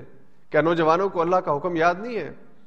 اور ہمارے بوڑھے بھی کیسے ہیں کہ خود آتے ہیں، اپنے بچوں کو نہیں ساتھ لے کے آتے؟ ان کو کہتے تک نہیں ہے۔ گھر سے باپ نماز کے لیے جا رہا ہے مسجد میں، چار قدم کے فاصلے پہ مسجد ہے۔ لیکن بیٹے سے نہیں کہے گا کہ بیٹا تم بھی میرے ساتھ نماز کے لیے چلو۔ اللہ کا حکم ہے، مل کے نماز پڑھ کے آتے ہیں۔ خود چلے جائیں گے۔ اور ماں بھی کیسی ہے کہ بچہ پڑھائی کے اندر مصروف ہے، جاب کے اندر مصروف ہے بےچارا تھکا ہوا آیا ہے تو بعد میں پڑھ لے گا، ٹھہر کے پڑھ لے گا۔ ابھی بیچارہ جو ہے، وہ ابھی ابھی تو آیا ہے۔ اب نماز آپ کہہ رہے ہیں کہ پڑھنے جائے آپ کے ساتھ۔ تو یہ غلط رویہ ہے اپنی جوانی کو، اپنی طاقت کو اللہ کے آگے بچھانا۔ اور طاقت اور جوانی اور جب ہمت ہے، اس وقت جو عبادت ہے، اس کا درجہ زیادہ ہے۔ تو یہ یوسف کے بھائیوں نے کہا تھا کہ ابھی قتل کر دو، بعد میں نیک بن جانا اور متقی بن جانا۔ پھر اللہ تعالیٰ نے حضرت یوسف علیہ السلام کے حوالے سے ذکر کیا کہ بھائیوں نے پلان کیا اور ان کو لے گئے، کنویں میں پھینک دیا اور آ کے باپ سے کہا کہ اس کو بھیڑیا کھا گیا ہے۔ تو کنویں سے ان کو ایک قافلے والوں نے نکال لیا، پانی ڈالا ڈول کے لیے تو اس میں حضرت یوسف باہر نکل آئے۔ انہوں نے بچہ دیکھا تو اس کو باہر نکال لیا۔ اور پھر وہ لے جا کے مصر میں بیچ دیا۔ اس طرح سے حضرت یوسف مصر پہنچے ہیں۔ اور بعد میں حضرت یوسف کی دعوت کے اوپر جب آپ کو وہاں کا اقتدار ملا ہے تو آپ نے اپنے خاندان کو مصر بلایا ہے۔ تو فلسطین سے مصر پہنچنے کا معاملہ یہ تھا۔ تو حضرت یوسف علیہ السلام مصر پہنچے ہیں اور آپ کو خریدا ہے عزیز مصر نے۔ جس کے بارے میں یہ کہا گیا تفسیروں کے اندر کہ وہ گورنر تھا یا بادشاہ کا کوئی خاص مشیر تھا، وزیر تھا، جس نے حضرت یوسف کو خریدا۔ اور حضرت یوسف کی خریداری کی وجہ یہ تھی کہ حضرت یوسف کا جو حسن تھا، خوبصورتی تھی، اور آپ کی جو ظاہری اور باطنی صفات تھی جو اس کو نظر آئی تھی۔ ظاہری بات ہے کہ ایسا معاملہ نہیں تھا کہ حضرت یوسف بس بازار میں آئے اور اس نے چلتے ہوئے آپ کو دیکھا اور خرید لیا۔ ہے اور حضرت یوسف کے حوالے سے ایک اور بات کہی جاتی ہے نا کہ ایک بوڑھی بھی آپ، بڑھیا بھی آپ کی خریدار تھی۔ اور اسے کسی نے کہا تھا کہ یوسف کے خریدار تو بڑے بڑے آدمی اس وقت بازار میں موجود ہیں، تو تم کیسے خریداری اس کی کر سکتی ہو؟ تمہارے پاس تو اتنا مال نہیں ہے۔ تو اس نے کہا تھا کہ چلو میں یوسف کو خرید تو نہیں سکتی، لیکن خریداروں میں اپنا نام لکھوا سکتی ہوں۔ اس کا مطلب یہ ہے کہ حضرت یوسف کی خریداری کے لیے، حضرت یوسف کی صفات کا یا اس بچے کا تذکرہ اس معاشرے کے اندر کہیں پہ ہوا ہے، جس وجہ سے اس کی خریداری کے لیے اہتمام ہوا ہے۔ بہرحال حضرت یوسف وہاں سے عزیز مصر کے گھر پہنچے ہیں۔ اب وہاں پہ جو عزیز مصر کی بیوی ہے اس نے حضرت یوسف علیہ السلام کے ساتھ برا فیل کرنے کا ارادہ کیا ہے۔ اس نے دروازے کو بند کیا ہے اور حضرت یوسف سے کہا ہے کہ اب ہم دونوں اکیلے ہیں اور اب میرے ساتھ تم غلط معاملہ کرو یعنی ہم برائی کریں، بے حیائی کا کام کریں۔ تو اللہ تعالیٰ نے حضرت یوسف علیہ السلام کی حفاظت فرمائی اور حضرت یوسف نے کہا، معاذ اللہ اللہ کی پناہ، ان ربی احسن مسواج، میرے رب نے مجھے ٹھہرنے کے لیے بہترین ٹھکانہ دیا ہے۔ اور ربی سے مراد دنیاوی معنی میں اگر یہ لفظ لیں تو رب سے مراد پالنے والا اور پالنے والا عزیز ہے۔ اور دوسرا معنی کہ میرا رب یعنی دوسرے معنوں میں لیں تو میرا رب، میرا دگار، جس نے مجھے ٹھہرنے کے لیے جگہ دی ہے۔ اس نے بہترین انتظام کیا ہے۔ یہ تو اس کے ساتھ زیادتی اور خیانت ہے۔ میں تو ایسا نہیں کر سکتا۔ اب یہاں پہ آج کے دور کے نوجوانوں کے لیے، میرے لیے اور ہم سب کے لیے بہت بڑا پیغام ہے کہ ہم برائی کے پیچھے بھاگ کے جاتے ہیں، برائی کو تلاش کرتے ہیں، یا ایسی جگہ پہ جہاں پہ ہم بے حیائی کا کام کر سکیں، وہاں پہ پہنچتے ہیں اور بے حیائی کا کام کرتے ہیں۔ حضرت یوسف کے پاس برائی چل کے خود آئی ہے اور انہوں نے اس برائی سے اپنے آپ کو روکا ہے۔ اللہ تعالیٰ نے حضرت یوسف علیہ السلام کو جو رویہ اور یہ جو آپ کا جواب ہے، یہ مجھے اور آپ کو سکھانے کے لیے قرآن میں بیان فرمایا کہ جب کبھی ایسا موقع آ جائے ہمیں خود تو برائی کے پیچھے نہیں جانا چاہیے۔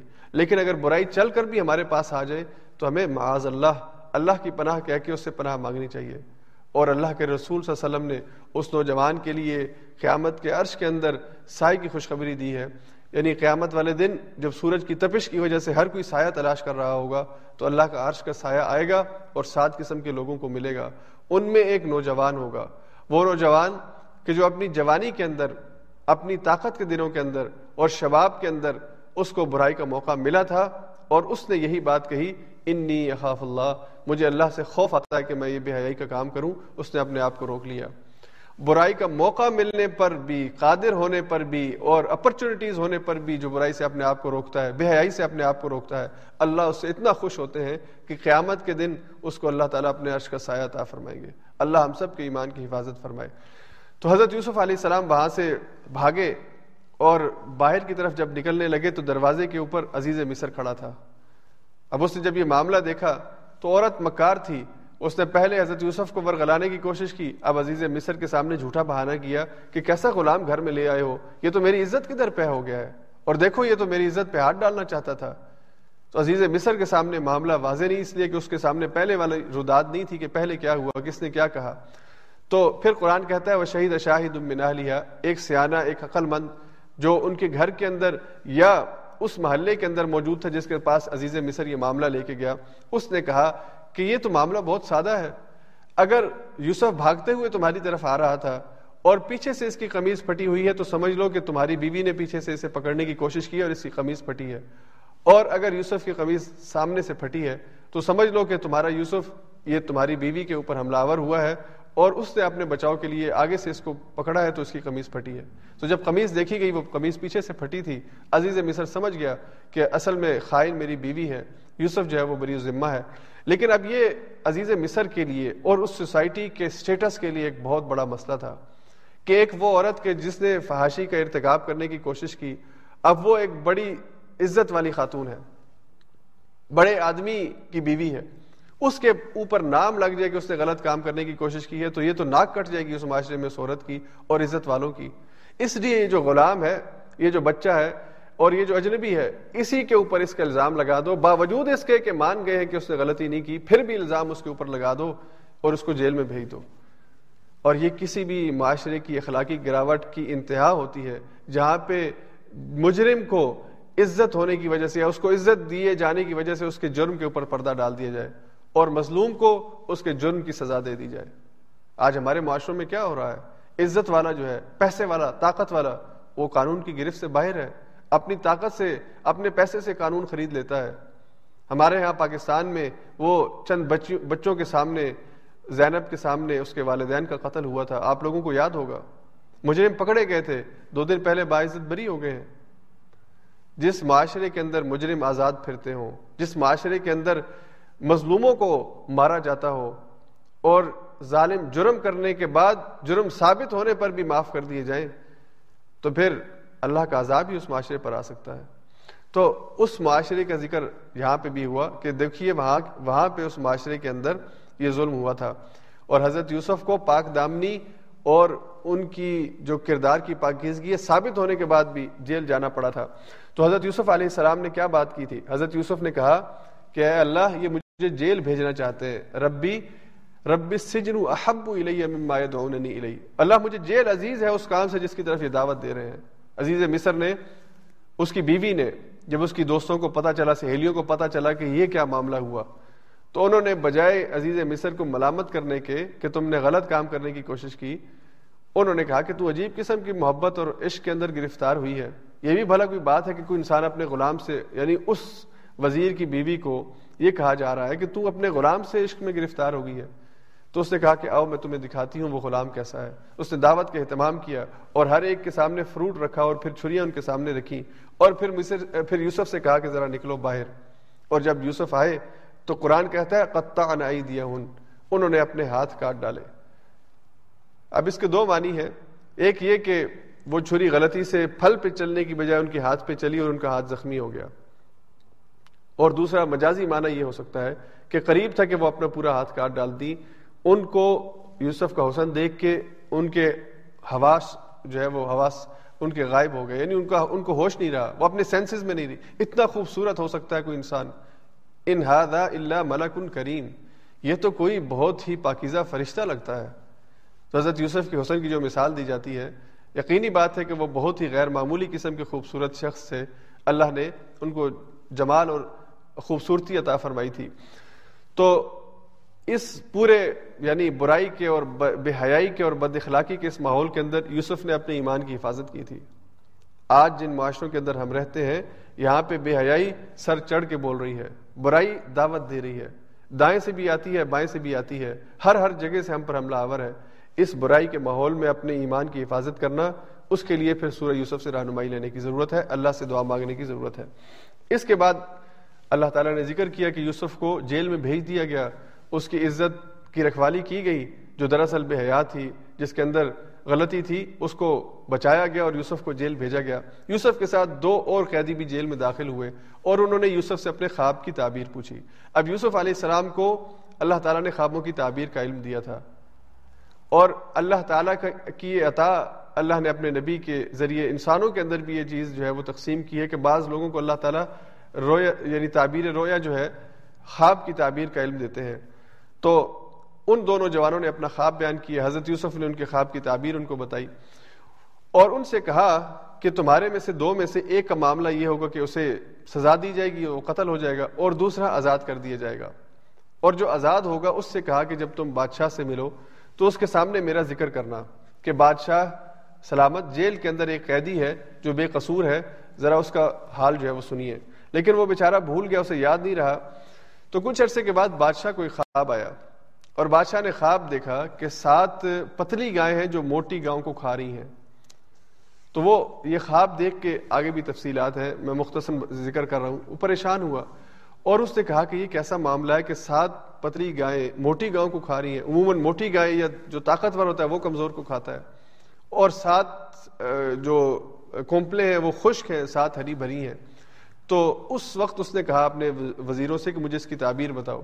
اور اس خواب کے حوالے سے یہ بھی مفسرین نے ذکر کیا کہ یہ خواب بار بار اس کو آیا۔ اس لیے وہ پریشان ہوا کہ یہ کیا معاملہ ہے۔ ویسے بہت سے عجیب خواب آتے ہیں لیکن ایک دفعہ آتا ہے، دو دفعہ آتے ہیں۔ یہ خواب جب بار بار آیا تو وہ پریشان ہوا اور اس نے اس کی تعبیر پوچھی۔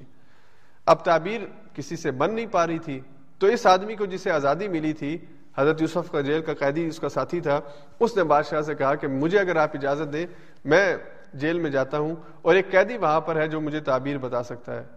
تو وہ حضرت یوسف کے پاس آئے اور پہلے معذرت کی کہ میں معذرت خواہ ہوں کہ میں آپ کا ذکر پہلے نہیں کر سکا۔ اب مسئلہ یہ ہے کہ بادشاہ سلامت کو خواب آیا ہے اور خواب کی تعبیر مجھے چاہیے۔ تو حضرت یوسف سے خواب بیان کی ہے حضرت یوسف نے خواب کی تعبیر بیان کی کہ یہاں پہ قحط آئے گا اور پہلے سات سال جو ہے وہ خوب جو ہے وہ فصل ہوگی، غلہ ہوگا اور اس کے بعد سات سال آئیں گے جو بہت ہی قحط کے سال ہوں گے۔ تو پہلے سالوں کے اندر ذخیرہ اندوزی ہوگی جو اگلے سات سالوں کے لیے کام دے گی۔ تو بادشاہ کے سامنے جب یہ تعبیر آئی تو بادشاہ بہت خوش ہوا اور اس نے کہا کہ یہ بہت ہی کوئی عقل مند انسان ہے، اس کو ذرا میرے پاس لے کر آؤ، کون ہے یہ؟ تو اس وقت یوسف علیہ السلام کو جیل سے نکالا گیا اور آپ بادشاہ کے سامنے پیش کیے گئے۔ اور جانے سے پہلے، جیل سے نکلنے سے پہلے حضرت یوسف علیہ السلام نے ایک بات کی جو بہت اہم ہے۔ انسان جیل میں ہو نا اور اس کا معافی نامہ آ جائے کہ تمہیں آزادی مل گئی ہے۔ انسان خوشی سے اچھلتا کودتا اور باہر نکل جاتا ہے کہ مجھے آزادی ملی ہے۔ حضرت یوسف نے کیا کہا؟ حضرت یوسف نے کہا کہ آزادی تو تم مجھے دینا چاہ رہے ہو، مجھے جیل سے نکال رہے ہو، لیکن پہلے اس الزام کو کلیئر کرو جو میرے اوپر لگا ہے۔ جب تک میرے دامن پہ لگے دھبے کو صاف نہیں کیا جائے گا، میں باہر نہیں نکلوں گا۔ پہلے اس معاملے کو کلیئر کرو، اس کے بعد پھر میں باہر نکلوں گا۔ تو پھر دوبارہ سے وہ معاملہ عدالت میں ڈسکس ہوا۔ پھر عزیز مصر کے بارے میں یہ بات ثابت ہوئی کہ اس نے غلطی کی تھی اور اس نے اپنی غلطی کا اعتراف کیا۔ حضرت یوسف کی برات کا اعلان ہوا اور پھر حضرت یوسف جو ہے وہ بادشاہ کے سامنے پیش ہوئے اور حضرت یوسف نے اپنی برات کے اوپر بھی بڑی خوبصورت آیت کہی جو دراصل تیرہویں پارے کی پہلی آیت ہے کہ وما ابری نفسی ان نسل امارا تم بسو اللہ رحم ربی کہ میں اپنے آپ کو کوئی بہت پاکیزہ یا بہت کوئی پہنچی ہوئی شخصیت نہیں کہتا ہاں میرے پر میرے ریب کا رحم ہو گیا ہے کہ اس نے مجھے نفس امارا نفس وہ کہ جو برائی کی طرف انسان کو دعوت دیتا ہے، گناہ کو لذیذ کر کے اس کے سامنے پیش کرتا ہے، گناہ کی طرف اس کا اشتہا پیدا کرتا ہے۔ اس نفس سے اگر میری حفاظت ہوئی ہے تو اس وجہ سے کہ میرے رب نے مجھ پہ رحم کیا ہے۔ یہ ایک نبی کا اور ایک نیک انسان کا یہ رویہ ہونا چاہیے کہ اگر اسے گناہ سے حفاظت میسر ہو تو اسے کوئی اپنا کمال نہ سمجھے، بلکہ اللہ کا رحم سمجھے، اللہ کا فضل سمجھے۔ اللہ، تیری توفیق ہے اور تیرا فضل ہے کہ میں گناہ سے بچ گیا ہوں، میرا کوئی کمال نہیں ہے۔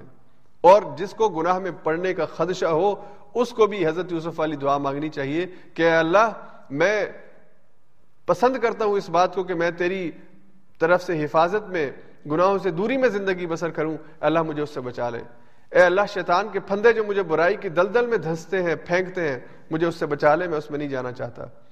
اس کے بعد آگے پھر حضرت یوسف علیہ السلام بادشاہ کے سامنے جب پیش ہوئے اور اس نے ان کو اپنے ہاں عزت کا مقام عطا فرمایا، تو یوسف علیہ السلام نے کہا کہ اے بادشاہ، جو میں نے تعبیر بتائی ہے اس کا، اس کی تدبیر کرنا، اس کا انتظام و انسرام کرنا کہ اب پہلے سات سال جو ہے اس کی جو مینجمنٹ ہے وہ کیسے کرنی ہے تاکہ اگلے سالوں میں ہم اچھے دن گزار سکیں۔ میں اس حوالے سے علم رکھتا ہوں۔ انی حفیظ العلیم مجھے اللہ نے امانت دار بھی بنایا ہے، مجھے علم بھی دیا ہے۔ میں یہ معاملہ کر سکتا ہوں۔ آپ میرے آپ معاملات کو میرے سپرد کیجیے۔ تو پھر اللہ تعالیٰ کی حکمت اور اللہ تعالیٰ کی مشیت کہ اللہ تعالیٰ نے حضرت یوسف کو جیل سے دربار تک اور تخت تک کا جو سفر ہے وہ اس انداز میں کروایا کہ وہ جو کسی دن مصر کے بازاروں کے اندر فروخت ہو رہا تھا، آج وہ مصر کے ایوانوں میں مصر کی اکانومی کے فیصلے کر رہا تھا۔ یہ اللہ کے فیصلے ہیں، یہ اللہ کی تدبیر ہے۔ اور اللہ فرماتے ہیں کہ اللہ کی تدبیر اور اللہ کے اس انتظام اور اللہ کے اس سائیکل کے بارے میں لوگوں کو علم نہیں ہے۔ ولا کن اکثر الناس لا علمون اللہ کیسے کس کو کس چھوٹے سے مقام سے کس بڑے مقام تک لے جاتا ہے؟ کس مشکل سے کس طرح اس کو نکال کے آسانی تک لے جاتا ہے، یہ اللہ کی تدبیریں ہیں جن سے تم واقف نہیں ہو۔ اس لیے اللہ پر اعتماد کر کے، اللہ پر ایمان رکھ کر، اس کی ذات پہ توکل کر کے اس سے مخلص ہو جاؤ۔ پھر دیکھو، اللہ تمہارے مشکل حالات سے نکال کے تمہیں آسانیوں کی طرف کیسے لے کے جاتا ہے۔ اللہ تعالیٰ قوموں کے حالات کے بارے میں بھی یہی کہتا ہے کہ قومیں اگر ایمان کی روش اختیار کر لیں، تقوی کی روش اختیار کر لیں، تو مشکل یا جو ان کی معیشت کی خرابی ہے وہاں سے وہ عروج کی طرف اور ترقی کی طرف کیسے جا سکتی ہیں؟ اللہ تعالی ہم سب کو قرآن کریم کو سمجھنے اور اس پر عمل کرنے کی توفیق عطا فرمائے۔ واخر دعوانا ان الحمد للہ رب العالمین۔